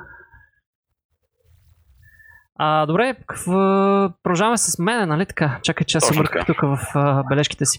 Ами добре, моето е супер очаквано. В смисъл, всеки, който знае поне малко за това какво харесвам, а, със сигурност ще го, ще го е разпознал това нещо до сега. А, само искам да кажа преди това две думи за това откъде идва идеята. А, голяма част от игрите, които съм играл преди, видеоигрите, които съм играл преди да започна да играя на столни игри, бяха онлайн игри и по-точно MMO-та. В смисъл, играл съм супер много World of Warcraft, играл съм супер много Lineage, играл съм супер много още няколко неща, Guild Wars и така нататък. А, и то под супер много им преди по-скоро много часове във всяка една от тях. А, MMO-то супер много ме кефът, в момента май се умиращ жанр вече, нали? В смисъл има си го, има си го Титана, който властва на пазара и другите са просто интересни опити. Да, мултиплеера се, има вече други жанрове. Преди ММО-та бяха превзели всичко, всеки, който играе да. онлайн играеше ММО. В момента не е точно така. Да, но аз, аз го гледам от гледна точка на моята, моя опит и а, като цяло доста съм си мечтал за всякакви ММО-та, честно казано. Едно от тях беше Star Wars ММО, което ми дадоха и не беше толкова добро, колкото аз си го представях. А, но това което, това, което ми хрумва веднага е Android Netrunner MMO, в което ти си избираш своя човек, нали, прямо аз правя моят човек, прямо се казва китаеца, а, и да кажем продава хляб на иленци или нещо от сорта. Това му е бекграунда. И то човек просто влиза в един open world, в който мога да прави каквото реши. Едно от нещата, които мога да прави, нали, Netrunner, принципно, конкретно Android Netrunner играта има две страни. Едната е корпорацията, другата е, а, другата е обикновения хакер, който иска да прави неща for, uh, for reasons и просто обича да, обича да, да м- Да чупи. По-скоро бих казал да си, да си упражнява занаята, така да се каже. А, но си го представям като а, игра, в която ти не си а, от едната или другата страна, започвайки. В смисъл няма Horde и Alliance и ти трябва да избереш, окей, аз ще бъда таурени от 90, а, 90 екрана се вижда, че аз съм от едната фракция или от другата. А ти си един човек, който влиза в нея и може да стане корпорат CEO и да бъде на страната на лошите и да, да печели пари и да прави, да прави гадни неща с хората. Или може да бъдеш просто сингъл хакер, който се, се занимава сам с тия неща. Със сигурност този двойствен характер на, на Android, нали, че може да си корпорация или хакер и и играта не ти казва кои са добрите, кои са лошите, защото Точно. има примери от двете, от двете страни. И даже съм почти сигурен, че има хакер, който е CEO на компания. Точно това е моята идея. Смисъл, представям си нещо като едно от по-тежките ММО-та, които съм играл, което за жалост съм играл доста малко, защото нямам достатъчно умствен капацитет за него. Признавам си. Това е EVE Online, където играчите могат да си правят собствена корпоративна структура и да общо взето всичко се базира на, на, ресурс, на общи ресурси и това, че колкото повече с, хора се съберат заедно, толкова по-бързо постигат някаква определена цел. И, и войните идват сами, с, от само себе си, защото просто хората почват да се борят за ресурси. Е, това също нещо си го представям в един on в който ти не знаеш кой какъв е. В смисъл, аз мога да играя цялата си игра като, като corporate CEO с идеята да, да стана в един момент хакер и да преба всичко и да, да получа достъп до колкото се може повече информация, която да открадна. Което м- много прилича на EVE, честно казано, но аз по-скоро си го представям фокусирано върху отделния играч, нали? Смисъл, всеки си има някакъв персонаж, mm-hmm. който, е, който е важен, докато в EVE ти си, нали, Nameless Pilot а, 732, нали, който просто пътува в една сонда и прави а, и си купува кораби и така нататък. Корабът ти е по-дефиниращ от, от твоя си човек. Но точно така си го представям, смисъл, остават, слага се една база на економическа система и остават играчите да се оправят сами и да решат кой къв е. Да, това се даже си представям как в, в едно ММО, където нали, юзърнеймо е могат да се издигнат, ти, нали, като, си, като си в ранните нива и се пробваш да побиеш някаква корпорация и там видиш прямо статистиките на там все едно човека, който е пазен, нали, то също, който би се сблъскал в, в Android Netrunner, нали, в картата игра. И си казваш, не, аз няма да отида там, един бил руид да ми изпържи главата, аз ще отида на тия, е тия малките фирмички, дето мога да, да вземем някой лев. И другото, което, което също м- си мисля, че може би би било добра идея, но това вече е нали, много далечно е а, създаването на екшен геймплей, който да, да представя хакването. Защото хакването в по-голяма част от игрите, които съм играл, е доста боринг. Нали? Обикновено го правят mm-hmm. или като някакъв мини таск, просто цъкаш хакинг и персонажът ти хаква, или е някакво мини пъзълче, което няма нищо общо с а, реалността. Естествено не може да се направи както е наистина, защото изисква супер много технически умения.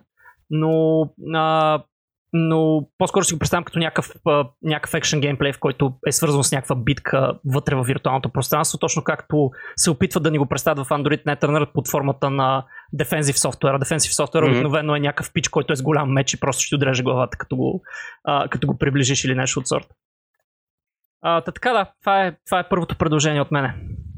Значи това, това, това бих си, искам да си го пусна сега. Нали, да, това, това звучи много интересно, да. Ами добре, значи да продължа с моето приложение 2, което е една странна идея, за която се замислих още, честно казвам, с нощи, защото играх играта, която сега ще кажа, че от Board Game стане на видеогейм. И това е от Decrypto да направиш видеоигра. Смятам, че Decrypt е много, много як с това, че нали, имате едно един шифър, което са думите пред вас, и вие трябва да се предават съобщения на база, нали, вашия отбор този шифър го има, другия отбор го няма. И другия отбор трябва да разбере какво си, какво си говорите, без да има шифъра ви.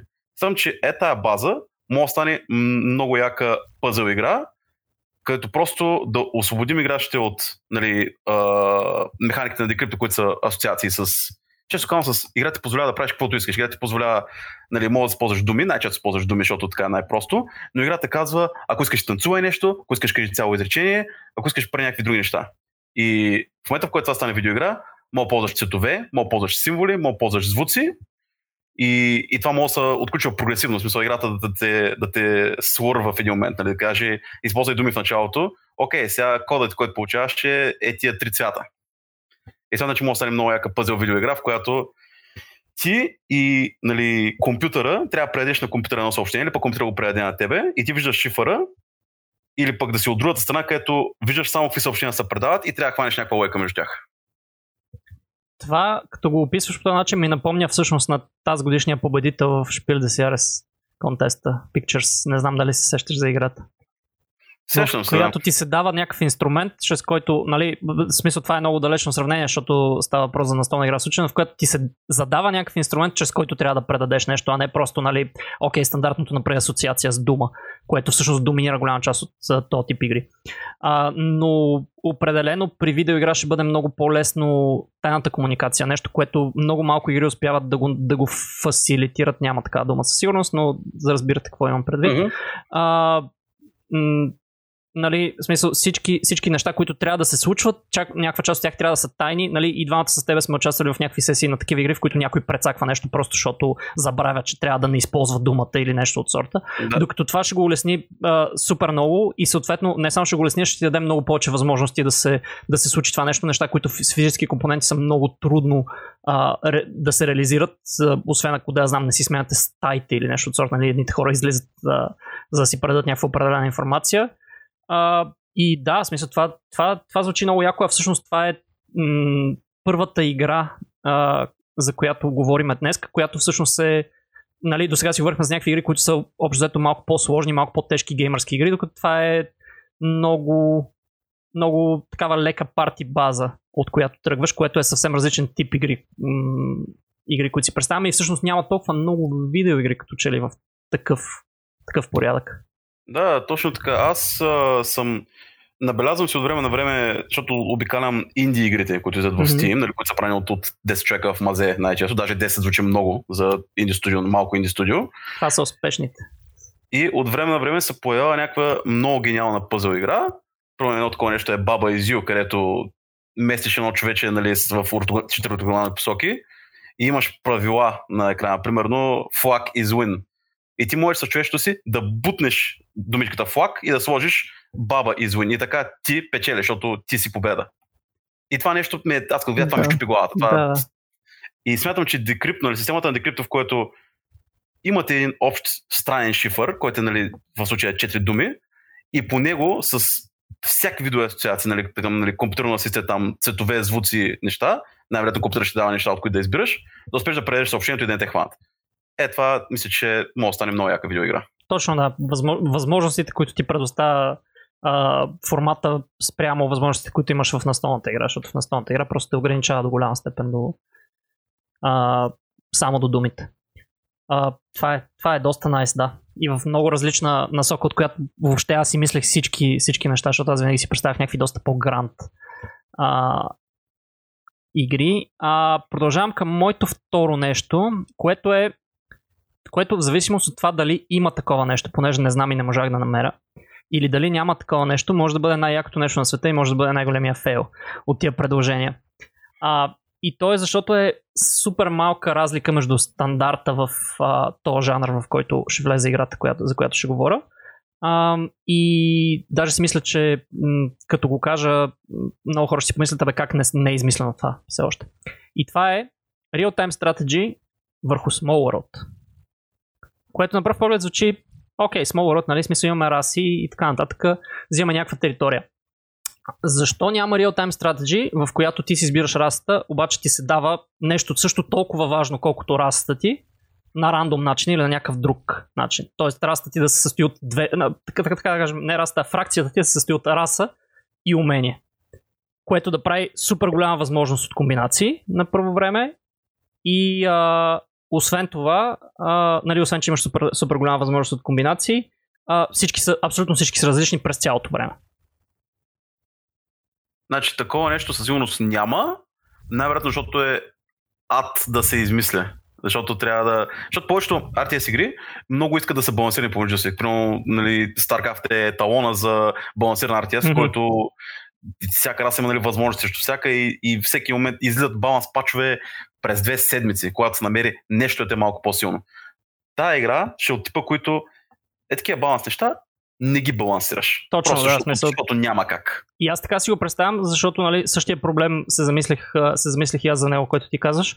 А, то всъщност си лечи това нещо от броя на расите в повечето компетитив реал-тайм стратегии. В смисъл, никой не, прави, не, не отива, не става wild, просто така, аре ще направим RTS с 38 фракции, нали, сякаш е различна, ми не, няма как да стане. А моето предложение, нали, е, окей, ще направим RTS с, да кажем, 16 или 20 whatever фракции, върху които имаш още 20 модифайера, които могат да се комбинират по всякакъв начин. В смисъл, цялото нещо може да стане, нали, отиваш в, в един един спектър от възможности, които не, няма как да се, да се балансират по какъвто и да е начин. И т.е. съответно трябва да бъде толкова небалансирано, че просто ако някой изтегли супер якото комбо, или е инста-win, или просто играта е free for all и другите, другите могат да му скочат. Както става в Smallworld, нали? на практика в Smallworld, ако някой вземе прекалено добра фракция, другите го балансират сами. Така че не си го представям като нещо, което е ултра компетитив, по-скоро си го представям като нещо, което е бързо, а, има много голям фан фактор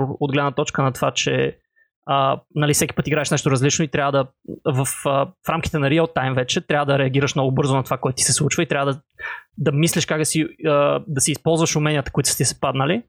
Точно за това си го представих под формата на не просто ти се фърля рандом комбинация, ти си избираш едната част, обаче другата ти се пада, ти се пада на случайен принцип. И даже другото, което ми хрумна по- по-нататък беше, а какво става, ако в средата на играта просто като те изнесат, теглиш нова и влизаш пак и имаш някакъв общ скор между двете. Нали? Това, което е Smallworld на практика, то не е, не е, нищо, не е нищо, което съм измислил от From Scratch. Нали? Mm-hmm. Еми, това, това не звучи като нещо, което бих си го пуснал. Често казвам, най-близкото нещо, за което се сещам, което прилича на това, е един RTS преди много, много време, преди 20 години някъде Мгм. който се казваше Impossible Creatures или Невъзможни същества. Това беше RTS, в който премиса е, че имаш а, супер нали, биотехнология, с която мога да комбинираш животни. И взимаш, примерно, един рак и един, и една, и един тигър и нали, правиш си тялото на тигъра, слагаш му щипките от рак и там и примерно туловището, което нали, да, е екзоскелет и имаш някаква бойна единица. И имаш един сет от 9 такива бойни единици, някои са early game, някои са late game и си ги строиш, за да биеш другия. Това беше играта. Това е, може би, най-близко нещо и Да, да. не знам, не знам, защо нямаше голям успех. Е, може би, Но- защото наистина е мега трудно да се балансира и да бъде, и да бъде интересно. Не знам. Просто ми Но- прозвуча като добра идея, да. Прав си, аз, та, аз би си го взел е така просто за, за да го играя време на време и да, да, да виждам възможности, които мога да направя. Казвам, бих си пуснал е така един мултиплеер, дето знам, че една от 10 игри ще я загубя просто защото рандъма ме е прецакал. Но, предвид, че в RTS много често това ще се случва така или иначе, защото ще те, да използвам термина, ще те чизнат, ще ти, нали, ще ти, ще направят нещо, което не си очакваш да загубиш него. Някой път то ти няма да усетиш та, нали, проблема с рандъма, защото ще очакваш, че просто е нещо, което не си очаквал. да. Та, добре, Small Road Video Game. Това, това може да е много яко, да. Съглас, съгласих се. Еми, дано някой аз модец да слуша. Ами добре, освен да премина към третото си, отново трето и финално Да. продължение на настолна игра, която да стане на видеоигра. Давай. Това е една много популярна игра, дето всички знаят за нея, който игра на игра най-вероятно е чувал. Но смятам, че тя предлага нещо, което го няма в компютърни в момента. И това е The Resistance. Тук може да си избереш дали Sci-Fi и дали Avalon. Идеята е следната. В Resistance цел, нали, целта е, че вие сте все едно една организация, която трябва да изпълни някаква мисия, за да бие, но имате шпионин, който ви прецаква мисиите. И смятам, че може да се направи много, як, много яка така uh, third person action стил игра, където в мисиите си има комбат и неща и пипане на, на прямо обезведяване на бомба, както нали, в, в, в, в CSGO. И трябва да направите няколко такива мисии, в които не знаете нали, кой от вас е шпионина. Ултимативната цел е да намерите, нали, ти като играч, да намериш шпионина и да го изобличиш, да го убиеш. Ако, или ако си шпионин, да прецакаш организацията. И самите мисии, нали, да си имат пак цялата структура на Resistance, където се избират някакви хора, отиват на мисия заедно, тя съксидва или фелва. Ултимативно трябва пак нали, да намериш лошите, но мисиите вече са, вече са като, абе, Вече като, са ниво, като ниво от Assassin's Creed. Значи аз супер много се кефа на Resistance принципно и въобще на тази, тя вече бих казал, стейпъл за social deduction игрите, в която някакви хора се пращат и в зависимост от това от какво се е случило на мисията се, а, се търси виновен. Веднага си го представих, смисъл, веднага си го представих точно под тази форма, която ти кажеш, тръд пръсна, в която хората изпълняват, а, изпълняват някакви задачи заедно. И само единственото, което си мисля, че ще бъде много трудно е да когато си шпиони да прикриеш това, което правиш, защото не, нали, много зависи от това как, как, какво се случва с останалите, които не са на мисия. Дали те през цялото време спектейтват и те виждат точно какво правиш или, или не. И по-скоро си мисля, че трябва да има някаква форма на, на много сериозен скил в тия мисии. Примерно, да кажем, стелт елемент, в който трябва да не те видят и можеш просто да гуфнеш нарочно уж, нали, да кажеш, е, то не го видях, сори пичове, нали, смисъл така, за да можеш да се прикриеш като шпионин, нали, така, така си го представям. И съответно, нали, ако има някакви други задачи, също да изискват да изискват някакво сериозно умение, за да може и добрите да фейлват понякога и да създават някаква възможност за а, съмнение в, а, във всеки един. Защото при Resistance, нали, това е основното, че когато се фейл на някаква мисия, не се знае кой е виновен. Знае се, че един е виновен, обаче не се знае кой. И това е 100% сигурно. Това е информация, която всички, всички имате заедно, докато а, докато тук нали, няма как да, да сме, размесиш картите на задачите, ако останалите гледат през това време, смисъл тия, които не влизат в мисията. Или другия вариант е просто да се елиминира този момент, в който а, влизат част от хората, а по-скоро да влизат всички заедно и да и смисъл всеки си прави неговото нещо, да кажем ти мога да предложиш, ай пичова ще вляза от, отзад на базата в стелт, примерно, и нещо от сорта. И в момента, в който се отделиш да почнеш да правиш мизерии, за да мога да, да прецакаш останалите, защото знаеш, че не те виждат, примерно. Някой може да не ти повярва и да те последва в това, в това което правиш. И аз това, което си представях най-базово, беше буквално пускати едно, едно ниво от Overwatch. Всеки mm-hmm. от вас нали, си има някаква роля за изпълнение в цялото нещо. Дали един ще е танк, един ще е демидж, един ще е саппорт. И има някакви такива скил, нали, skill-based видеогейм неща, като платформинг, като нали, даже code ако искаш, нали, някакво такова мини пъзел, че като да. до врата и такива неща, където наистина, ако си слаб, може да фелниш и да се заподозрат, че си нали, шпионин, или може да си шпионин да го фелниш умишлено. И друго нещо, което може да се използва при това, е да имаш минимап къде са хората, но не е директна видимост. Тоест, mm-hmm. ти виж точката на този човек, който обикаля е там, не го знаеш точно какво прави, надявам се, че прави нещо полезно. Да. И може да замислиш то какво, как, какво прави там, защо е там, защо, защо е шпионин е там. Да, точно, точно достатъчно информация, която ти породи някакво съмнение, нали?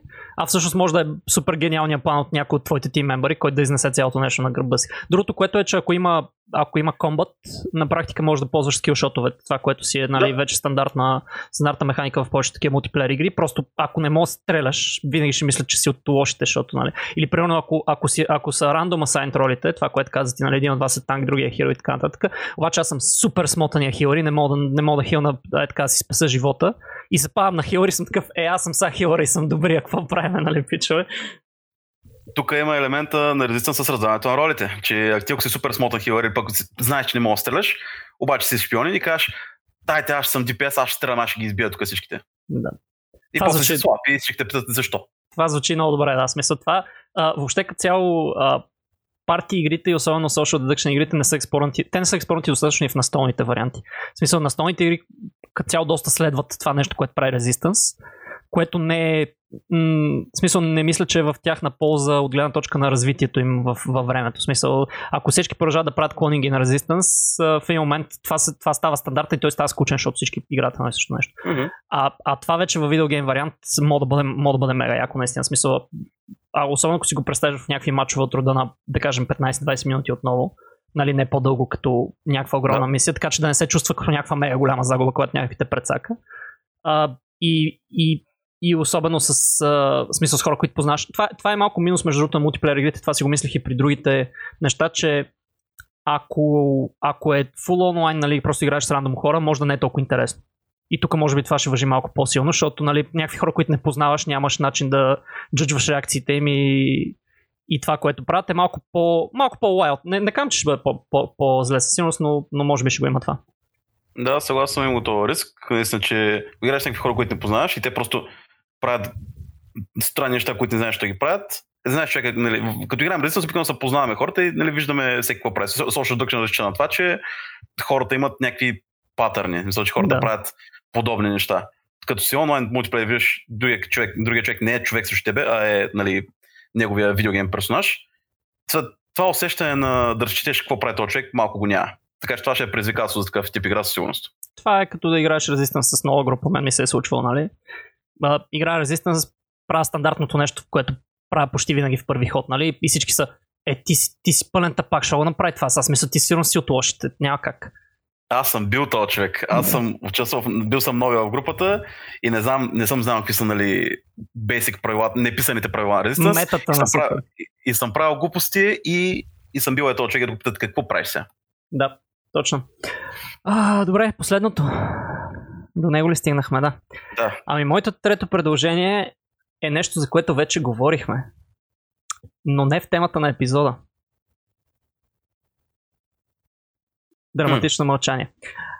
Ashes Third Person мултиплеер игра под форма подобна на Overwatch в която всеки е един от Phoenix борните, които са, в, които са в картовата игра и разполага с малък сет от умения. Точно както е точно това, което направи Overwatch с... Нали, Overwatch е, а, се базира на до голяма степен на моба игрите, в които ти си герой, обаче не си герой с а, 7 дървета таланти, 30 скила и не знам си Мгм. какво, а ти си герой с тия 4 скила и това е. Нали, това, е, си- това е целият ти кит, от, от тук нататък трябва да си добър просто, защото всичко е скил шотове и така нататък. А, аз ще си има много тематична възможност това нещо да се случи и има много модове всъщност, които може да, да, се, да се превъплати цялото нещо. А, защото поначало Phoenix борните в Ashes са едно тесте с карти, което има собствен кит. И то това е смисъл. Ти си, ти си тематично, примерно ти си Кол и Кол е много добър в това да реже неща с някаква ножка. В смисъл, той е просто да Master of Blades. И Мгм. това му е силата, нали, освен че прилича на, на Witcher супер много и не са искали да плащат лиценз тук. Но, нали, това искам да кажа, че героите много лесно ще влязат в един кълб, в който ще имат някакъв много малък set of skills и ще могат да бъдат, да бъдат същите като усещане, но на по- на по-различна платформа. Аз ще се много а, много такава игра, в която много често се разменят удари и те, голяма част от тях са пробни. В смисъл, в, особено в малко по-хай левел плей, когато започнете да играете, то се усеща като все едно се дуелирате, обаче само един удар е достатъчен да, да, да спечели целият дуел. В смисъл, първо се пробвате и, и да правите някакви теста в стрентове тук и там, за да видите къде, къде ще се отвори дупка.